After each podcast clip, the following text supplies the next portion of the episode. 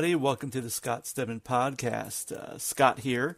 Uh, so good to uh, do another podcast. Um, recently, I kind of updated and got some broadcasting software for some of the uh, streaming stuff I do uh, on some of my Twitch sites. Uh, so, with that being said, um, I thought, why don't I try doing it with a podcast and try to have more group um, interviews, especially since most of us really have a lot of time on our hands.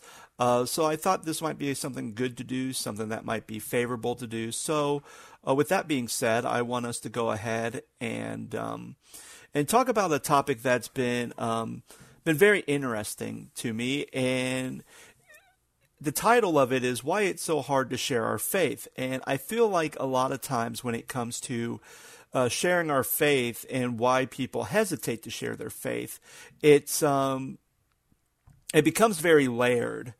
Um, and actually, I was trying to get someone to do a guest spot with me, and and so far, like no one's said they would do it or they had time to sit down and do it. Um, but um, there's some people have commented on the topic, so I want to kind of quickly read through um, a little bit of these topics. Uh, this one actually comes from my buddy Nate, who has done a podcast with me before, and in his opinion, here's some observations, and he makes uh, three observations. Uh, one observation is that they don't really understand it, um, which is which is which I'll get into that. Uh, the second thing is they don't really know it.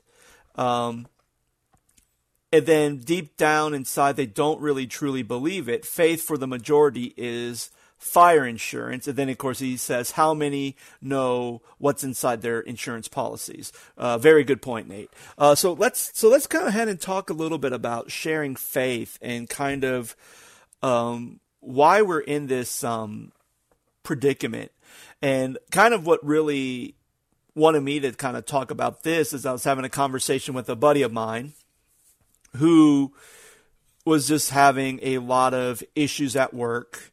Um, they're they're in the construction business and um, they're dealing with people who are not being very nice, being very cruel uh, to them and and to other of the workers that uh, that that she works with, and um, and just kind of in a conversation, uh, she said, you know, it's very difficult for me to be able to share my faith with my coworkers who are dealing with these people. And, you know, I was kind of wondering, well, why that was. And then they continue to say, because this, these are people who claim that they are Christians. These are people who, when they, when, when the uh, construction workers were putting up the walls, they wanted scripture verses written on the uh, studs so that you know I guess the walls can be anointed with scripture, anointed with prayer, or whatever the reasoning is to put these um, to put these uh, you know to put these uh, scripture verses on the studs of these walls, and now it's like they're being cruel, they're being nasty, um, and and it's almost and for my friend it's like well i don't want to talk about jesus and share because already they're hearing about jesus. They've seen people who say they love the lord but definitely by their actions and how they are treating them um it's it's not going so well. So it really kind of made me think well why is it that people don't share their faith? And i think it's, it's and I think it goes to through a lot of things. So kind of addressing Nate's, and then I'll go ahead and focus on Alicia's uh, stuff real quick. Um, but uh, you know, they don't really understand what salvation is. Like, why, or or or maybe even understand. Like, and again, I'm trying to think about Nate's comment is you know, maybe they don't understand how to share their faith or actually what their faith is. And I know, you know, when I looked at uh, a couple weeks ago during uh, Holy Week, I preached on, I preached on, um, you know, from de- that title was from death to resurrection and how through Jesus' resurrection we can have new life. But I, I started off by looking at the uh, scripture in both uh, Matthew, Mark, and Luke's gospel where uh, Jesus is sleeping in the boat. There's a great big wave crashing down on the boat. And in Matthew's account, uh, Matthew, I believe, Matthew says Jesus, when Jesus is talking to disciples, when he wakes up and he calms the sea, he, he asks them, you know, you of little faith, why did you doubt? Um, and Mark's account of the same situation, um, Jesus says, You have no faith. And in Luke's account, which Luke's account's interesting because what Jesus says is, He goes, Where is your faith? And I kind of like that. Where is your faith? Because where again does faith come from? Well, faith comes from the Lord. And even looking at the Apostle Paul, a lot of times Paul always talks about faith in Jesus Christ. So our faith is in Jesus Christ. So when I think about sharing our faith, we're basically sharing Jesus, who Jesus is, what Jesus has accomplished, um, and especially how is Jesus transforming our lives. And I think that's and that's going to be a key word when I talk about transformation because transformation is a big part of the ministry that I do um, within the church and even without outside the church. So when so going back to Nate's thing that most people see um, faith as fire insurance, um, there, there's there's some validity to that statement. Um, again, like I studying church history and you know, seeing, you know, from Jonathan Edwards to even the Second Great Awakening and everybody who's a part of of the Second Great Awakening, it was very interesting where you saw in the in the earlier American Christianity, it was always about salvation. And the reason why we get saved so that we don't so when we die, we don't go to hell. Which interestingly enough, especially in times of crisis, usually that's when people will begin to flock to the church, will flock to Christian leaders, uh, whether they're legit or not, or or maybe confide in neighbors who are have some sort of religion because they want to know about their faith. And I believe what kind of happens is when people are scared, when people are frightened, and they do end up going to somebody, whether it's a pastor, an elder, a neighbor, or a Sunday school teacher, whoever, someone who claims that they are a Christian, and they go, Oh, something's happening, you know, what do we do? The default in people's mind uh, that they go to is, well, you got to have faith in Jesus because when you accept Jesus into your life, when you pass away, you will go to heaven and you will not go to hell. However, that does not give any kind of hope in the current situation. We're talking about eternity, but we're not necessarily talking about the here and now. How does Jesus help me through this crisis? And I think one of the biggest issues and kind of, I mean, growing up in the 90s, especially going, growing up in like the, throughout the 90s, um, I felt like the 90s was almost kind of like a Christian revival renaissance in some ways. You know, it seemed like people were going to church. I remember being in youth group and it was the What Would Jesus Do bracelets. And at that time, you know, Christian music was starting to become more was starting to become more popular, was starting to become more mainstream, especially with artists like Amy Grant and Michael W. Smith, and especially as we move later on, especially towards the late 90s. I mean, we really began to see Christian music, especially early 2000s, I'm sorry, like late 90s, early 2000s, where that line between what's Christian and what's secular is blur as you started to have bands like MXPX and POD and Underoath kind of make those leap into more mainstream, um, more mainstream record labels and hit a more mainstream audience than outside of your uh, youth groups and church circuits that and uh, Christian festivals that they were a part of. So you really kind of had this mini revival in the '90s of um, of people always going to church. People love going to church. They love being a community.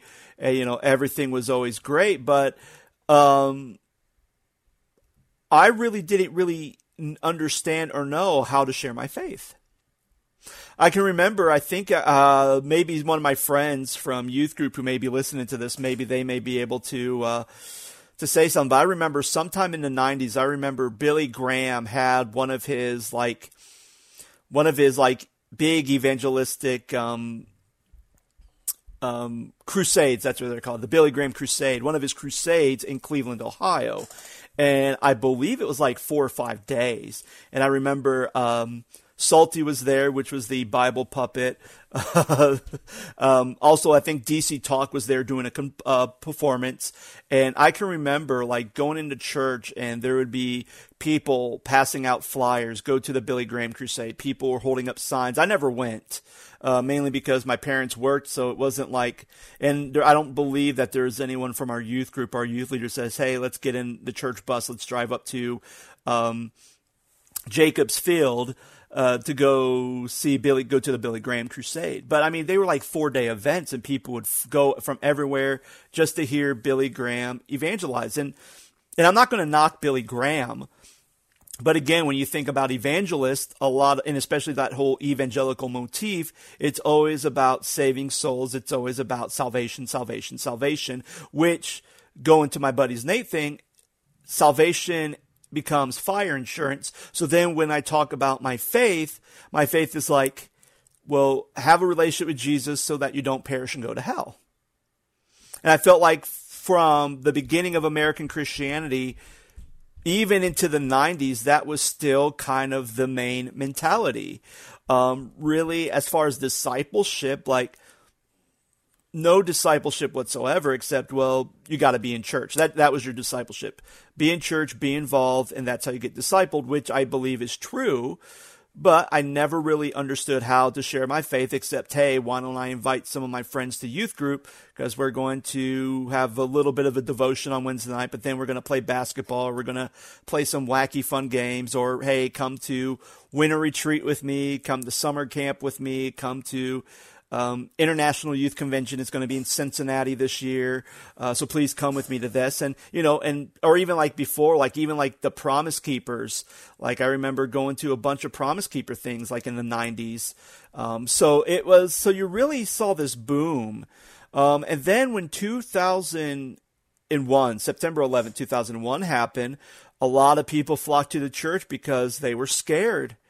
And I believe all they were hearing was well, this is the Lord's doing, or at least what I kept hearing. This is the Lord caused this so that everyone can get right with the Lord and get back in church, so that people can be saved, which I think people did. But at the same time, when things started to calm down a bit, when things start, when we started to go to war with Afghanistan, started sending troops over there to Afghanistan and Iraq and Iran um, to do the war on terror. Um,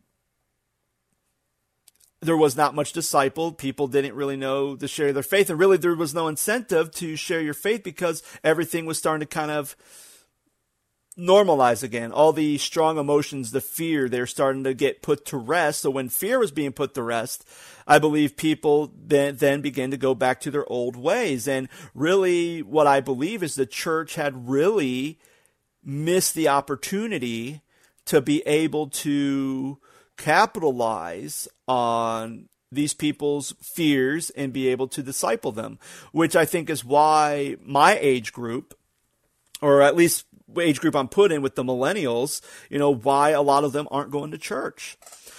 Um, and then I think from that we have seen a dramatic paradigm shift when it comes to evangelizing. It's no longer the you need to get right with the Lord so that you can go to heaven and not burn in hell, we went to the other side where God loves you no matter what's going on, no matter what you've done, no matter what's going on in the world, God still loves you.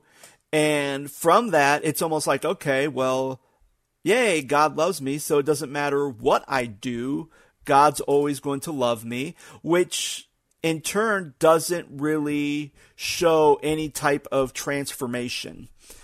It's basically like, hey, if God loves me, cool. God loves me, doesn't matter what I do. So I'm going to continue to live my lifestyle. I'm still going to continue to do whatever I feel is right. I'm still going to continue to, you know, if I'm someone who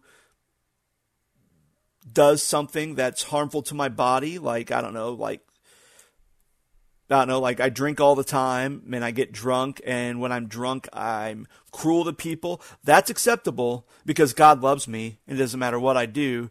So I'm going to continue to drink. I'm still going to continue to berate my wife. I'm still going to continue to berate my kids. But hey, it's okay because God still loves me. So there's no transformation. And I think a lot of times, and, and going to Alicia's, Alicia's uh, comment, she says it's not taught in many churches how to do a discipleship, and I think it makes people uncomfortable to do because you are vulnerable and um, you don't know how to. And I think in her comment goes, "I'd rather show someone my faith and live it out than talk about it." Well, okay, I agree with that, and I think there was a time where I believe that that was true where hey actions speak louder than words. So if i'm a christian i'm just going to continue to live a christian life live christian virtues let people know that i'm a christian. Um, but at the same time i'm not going to get all preachy and and just be like oh hey you know have you accepted jesus as your lord and savior? Hey you should come to church with me so that you can so that you can learn about jesus. You know i'm just going to i'm just going to act right and i think from that mentality and especially how i lived my life uh, I think that worked because I think a lot of people knew that I was a minister. They knew that I wasn't very preachy, but they knew that I lived out. But I did practice what I preached. They did. I practiced what I believed, and I believe because of that, they knew that I was a Christian. They knew that you know that I was kind of in a way breaking down barriers and stereotypes that Christians were just always religious fanatics and judgmental all the time. But at the same time, there was a part of me that felt like, well, I'm breaking down walls, I'm breaking down stereotypes, but where's the transformation? I mean, a lot of times when I look at the scriptures and I'm trying to read, um, again, I don't have my Bible on hand, but I believe there's something where in Romans where the Apostle Paul says that if you believe that Jesus Christ raised from the dead and you proclaim his resurrection, then you are saved. So a lot of times when it goes, it's a salvation is a belief and it's a proclamation. And I believe when it comes to that, it's about me believing that Jesus is who he says he is and that Jesus has risen from the dead. It's also for me to proclaim that, hey, Jesus is alive. He's not dead. He is who he says he is. He's the Son of God here's where it says in Scripture um, that it says, here's how Jesus has worked in my life. And I think this is where transformation comes from. Because if I'm being transformed by the Holy Spirit and I am working towards building this life, living this Christian lifestyle, then people are going to see that. I think about um, the fruits of the Spirit, where you know, where the fruits of the Spirit is love, joy, peace, patience, kindness, goodness, um, self control. And when I think about all the fruits of the Spirit, these are things that should be exhibited in my life. And if they are not exhibited in my life, then if I'm truly being transformed by the Holy Spirit, if I truly am living out and believing who Jesus says he is, then that's when I believe the Holy Spirit convicts us so that I can think about and go, oh, you know, I wasn't being very kind when I was at the grocery store. I was being very kind to this person. Let me go and I, I'm going to apologize. You know, I'm going to try to make things right. You know, I want to reconcile. And I think, you know, and I think from that comes humility and reconciliation.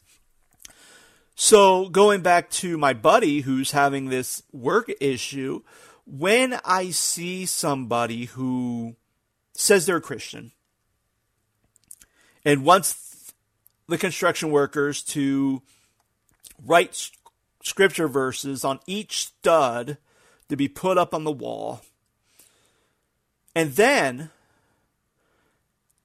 goes around and treats them cruelly, does mean things to them, even to the point where it's making the workers not sleep, not eat, affecting their physical health, affecting their um, emotional health, and even their spiritual health for those who do have a faith in Jesus Christ. Um, to me, that is wrong. And to me, I think why it's difficult, especially for my friend, to share their faith because these people that are that they're dealing with are definitely sharing their faith in Jesus, but it, I don't think it's the Jesus that I share my faith with. Uh, they may say they're filled with the Holy, they're filled with the Spirit, but I, I definitely not holy. Um, because again, whether it's just their personality, whether they have some woundedness in their life, which is why they feed off being cruel to other people. I don't really know these people, and I don't want to make a judgment based on their psychology or what they're doing. But I'm almost kind of curious if they say that they are Christians, have they really been transformed by the Holy Spirit? Have they really been taught on, hey, if you say you're a Christian, you must do and say the things that Jesus taught us to do. I mean, I think about the Great Commission. I think about Acts 1 8, where we're supposed to go out within our cities, within our communities, within our state. We're supposed to proclaim the gospel at all times. We're supposed to live out our faith and share our faith at all times, and we're not doing that. Even when I think about um, just kind of the state now. And again, I don't know if it's just um, culturally or if it's just, um, but even just with younger kids now, you know, a lot of times I don't really see a lot of young kids sharing their faith. I don't really see a lot of teens saying, hey, guys, why don't you come to my youth group? And again, I don't know if that's because of the culture we live in. I don't know if it's because, because I always hear, especially from the students here, that, you know, oh, well, we're not allowed to talk about Jesus in school. I'm like, what do you mean you're not allowed to? You, yeah, you can. You can, I mean, you can't force people. Um, you know, you can't go around and tell people, hey, you need to believe this or you need to do that. I mean, it's the same way as like, you know, if, if I say, hey, even if I say, hey, I think Michael Bolton's the best singer in the world, and someone disagrees with me, and they say, no, it's um, Susan Boyle. It's like that. Hey, you know, I love Jesus, and they go, well, no, thank you, Jesus, is not for me, and that's it. I mean, I don't see detentions being handed out. But yet there's this mentality that, oh, we're not allowed to talk about Jesus. We're not even allowed to read your Bibles. I'm like, well, yeah, you are, because that's a First Amendment right, A. And secondly, you can read any book. If I read the Bible and the person next to me is reading Harry Potter, that's fine. I don't care. But there's been this mentality that for students that they're not allowed to share their faith. That they're not allowed to talk about Jesus. And on the flip side, there's also this other side where it's like where it's going into the church like if I can't talk about my faith in school or even invite people to church activities, then then how do I get pe- my friends to come in and hear about Jesus? And I think the mentality for younger kids is like, well, if I can't bring them to church because I'm not sharing my faith. Because here's the thing, and I'll and I'll be honest with me, like I wasn't one who shared my faith a lot in high school, mainly because I didn't know how to. At the same time, I did know, like, hey, let me invite them to church so maybe they too can learn about Jesus. They too can be saved, you know, so that they don't burn in hell. Because again, that was kind of the teaching and that was kind of the Christian culture of that time in the 90s. Uh, but now, you know, I feel like that there's going to be a culture shift where people truly want to know the real Jesus. People truly want to know what it means to know Jesus, what it means to live like Jesus, and what it means to be transformed by the Holy Spirit.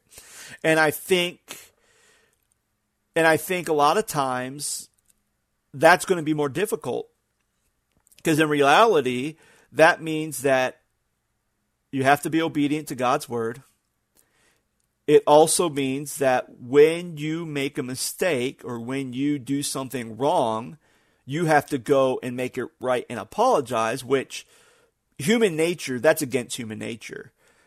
And I think for some people, especially kind of the culture we live in now, I feel like humanity in general has become more narcissistic in some ways where everything's about them. I mean, we live in the selfie era where it's all about taking pictures of myself, it's all about me, it's not about anyone else. So, even though that may be an Instagram or a Facebook thing, it's going out into our personality. And I think even I read like statistics and even read stuff in psychology magazines where people who are always taking pictures of themselves, you really start to sow the seeds of having some narcissistic personality disorders, which I can see that. I definitely can see that. So when things, so when we live in a culture where it's all about me and what I want and what I desire, then, and you know, sharing my faith is only going to be a benefit for me. Because again, when we think about people talking. If I go and I say, hey, everybody, I led five people to the Lord today. Oh, praise the Lord. Like, it's almost like it becomes a competition. Hey, even, even a lot of times on Easter, I know Easter was way different this year. Uh, Resurrection Sunday, Holy Week, whatever, whatever words you use in your traditions. Because I know before, like after um, Resurrection Sunday was over, there would be a lot of people a lot of churches that would post, Praise the Lord. We had 23 people give their life to the Lord. We had 350 baptisms. You know, we, and it all becomes about numbers. Because again, having a bunch of numbers means that you're doing a good job. Jesus didn't care about numbers. Jesus cared about do people truly understand that the kingdom of God is here? Do they truly understand what it means to be a citizen of the kingdom?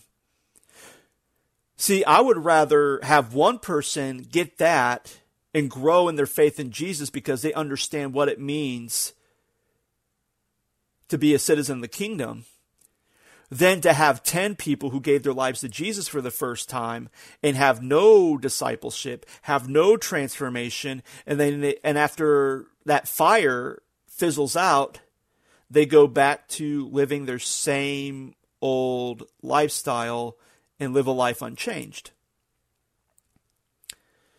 So I think why it's hard to share our faith to answer that question, I think it's three things. I think first, we're not trained how to. And if we, a second, if we are trained how to, it's about making sure people are saved and not people are transformed. And three, I think the reason why it's hard to share your faith because there are other people who claim that they're Christians who are not acting very Christ-like. So then when one has to share wants to share their faith with somebody so that they because they love them and they really want them to be transformed by Jesus and really have that relationship with Jesus, they've they're already facing an uphill battle because there's been so much woundedness from people who have been wounded in the name of Jesus Christ and have used his name and profaned his name because they're not being a good reflection of the one that they say they serve. So I think that's kind of why it's hard to share our faith. So what's the solution? Well, I think the solution goes back to three things. First of all, be trained in how to share your faith. I mean, the Apostle Paul and the disciples, they were sharing Jesus even to the point where they were physically knew that they would be killed. I know if I share my faith, the only thing that's going to happen is my pride's going to be wounded. Or I may have my feelings hurt. Or the words someone go, no, thank you, I don't want to hear about Jesus today. That's it. I'm not in a country or in a state or in a community where if I talk about Jesus to someone who doesn't want to hear about it, that I'm going to get two bullets in my head. Or I'm going to be thrown in prison and beaten and put in shackles for my faith. The only injury I am going to a cure is someone saying, I don't want to hear that.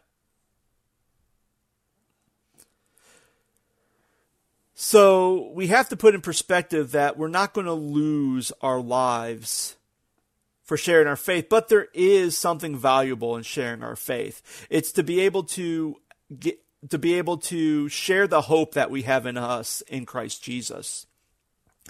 And if and I know there's one good book that I mean there's a lot of great books about how to share your faith, but I know the one that I've read was by a guy named Doug Pollock called uh, God Space. And basically it's just like how do you have spiritual conversations with people naturally? Because again, sometimes it's like, well, it's very uncomfortable and it leaves us vulnerable.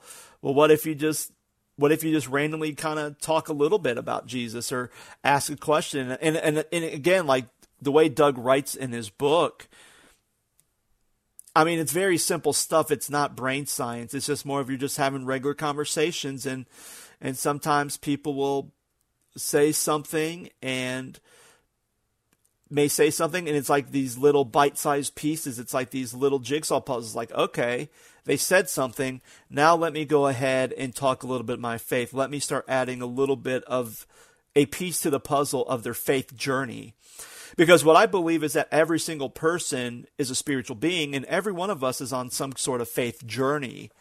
And um, so I, that's that's what i believe and i believe that that's something that when something like that comes up and you start adding your little pieces to the puzzle to their faith journey and you start sharing your faith a little bit, then I think in a way that's when you will start to see change. And again, like I'm not hoping that within a month or me sharing my faith that I'm hoping every time I share my faith, I'm going to win one for the Lord because that's the that's the wrong mentality. To me, I would rather talk to someone over long periods of times, even decades, as they're searching for something in their life. And hopefully they're able to not only understand who Jesus is, understand what he taught, and understand what it means to be a believer in Christ, and then watch the Holy Spirit transform their life and have them do great things for the Lord through their life. I'd rather have that than quickly get someone to be saved so I can mark them on a tally ballot and say, hey, Lord, look at my sheet. I gave, I led 25 people to the Lord, and I don't want the Lord saying, well, you know, they never truly knew me. They may have raised their hand, they may have looked at you, they may have prayed the sinner's prayer, but there was no transformation. I mean, again, the Bible does, the New Testament doesn't stop at Mark, Matthew, Mark, Luke, and John. I mean, we have Acts and we have all the epistles on how to live a Christ centric life. Um, the second thing is practice humility. I mean, really, I mean, if you say you're a Christian and you do something or say something that is wrong, um, admit to it. Admit to it and say, you know, I screwed up. I'm sorry. And actually own up to your shortcomings. I mean, and I know that's hard. And especially in our culture today, I think it might be really hard. But when you practice humility and you practice it all the time, it gets so much easier. It's like it's like doing an exercise. You may hate running, but if you jog a little bit and you try to go a little extra while, like my wife is kind of doing a couch to 5K program, and already she's talking about her accomplishments. Hey, I was able to jog for a full nine minutes without being winded. Well, that's great. That's wonderful. And then, you know, over time, you know, that nine minutes is going to be 18 minutes to an hour, you know, of, of jogging or running without being winded. I think that's wonderful. So, you know, it takes, and then lastly, and this is probably going to be the challenging one always open yourself up for rebuke. yeah, that's going to be the hard one. And here's why. Because I also believe that the way we grow in our faith is sometimes we need to have the things that are not bearing fruit to be cut off, and anything that is bearing fruit also needs to be cut or pruned so we can grow more fruit. I think about Jesus in uh, John's gospel when he talks about the vine and the branches. You know, if I have good friends who are also Christians and they see me doing something or saying something that is not showing uh, scriptural virtues, not really showing the image of Christ uh, in everything I do, in my words and my actions. I would rather have somebody pull me off to a side and say, hey, dude, I see what you're doing, and I'm going to rebuke you in the name of Jesus because you're definitely not acting like Jesus. I would rather have that than continue to say that I'm a Christian, continue to say that I love Jesus, and continue to be and to continue to live a life that is not very Christ centered. I mean, so when I open myself up to rebuke and I allow people and give people the permission and the accountability saying, hey, if I'm saying something or I put something out on social media, if I do something that does not fit in with with my faith in Jesus, then call me out on it. Don't do it publicly and embarrass me because obviously my wall's going to shoot up and I'm going to say, you know, get out of here. I don't want, you're not my friend anymore. And, you know, we go back to, and that's going to be it. Um, but if you pull me privately and you say, hey, man, I'm seeing something, I'm noticing a change in you that's not very Christ like. What's going on? Let me pray with you. Let me help you. Let me equip you. Let me disciple you to get over this hurdle so then I can go back to making amends, making things right, and being able to and be able to continue to let the light of Christ shine in me. So again, that is um, so that's kind of again why it's hard to share our faith. Uh, those are my um, that's there are my answers and there's my solution. So guys, thank you so much for listening or watching, depending on uh, what what your um, what you're where you're viewing this podcast from. Again, for podcasts, you can find any podcast software. We're pretty much on every. I'm pretty much on every uh, podcasting uh, platform: Apple Music, Spotify, uh, Google Play, um, any basically anything that you can find a podcast. I'm probably on there. Um, also, you can follow my. Uh, you can go to my website, thescottstedman.com. I post a lot of stuff on there, post episodes. And then also, you can go to my YouTube page. Um, if you go to my YouTube page, uh, that's where you will find a lot of um, my podcasts from there. So you might be able to watch, especially this video presentation.